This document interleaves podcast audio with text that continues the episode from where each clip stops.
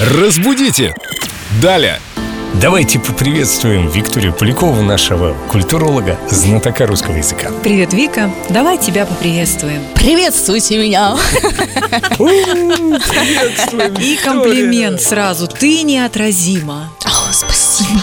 Понятно, что он означает. Вопрос такой. Почему неотразимо? Мы ведь отражаемся. На мой взгляд, этот комплимент больше подойдет для вампира или какой-то нечисти. Нормально так все повернулось.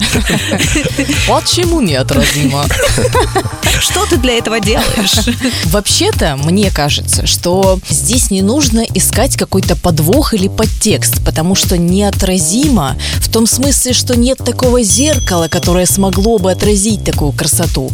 Точно так же, как когда говорят, что кто-то ослепительно выглядит. Это не значит, что все ослепли, или выпали глаза, или что человек какой-то неприятно слепящий. Это вот просто превосходная степень красоты и какой-то невероятной энергетики, которая не, нет таких средств и таких зеркал, которые смогут это показать. Ой, Вика, как ты правильно реагируешь на комплименты.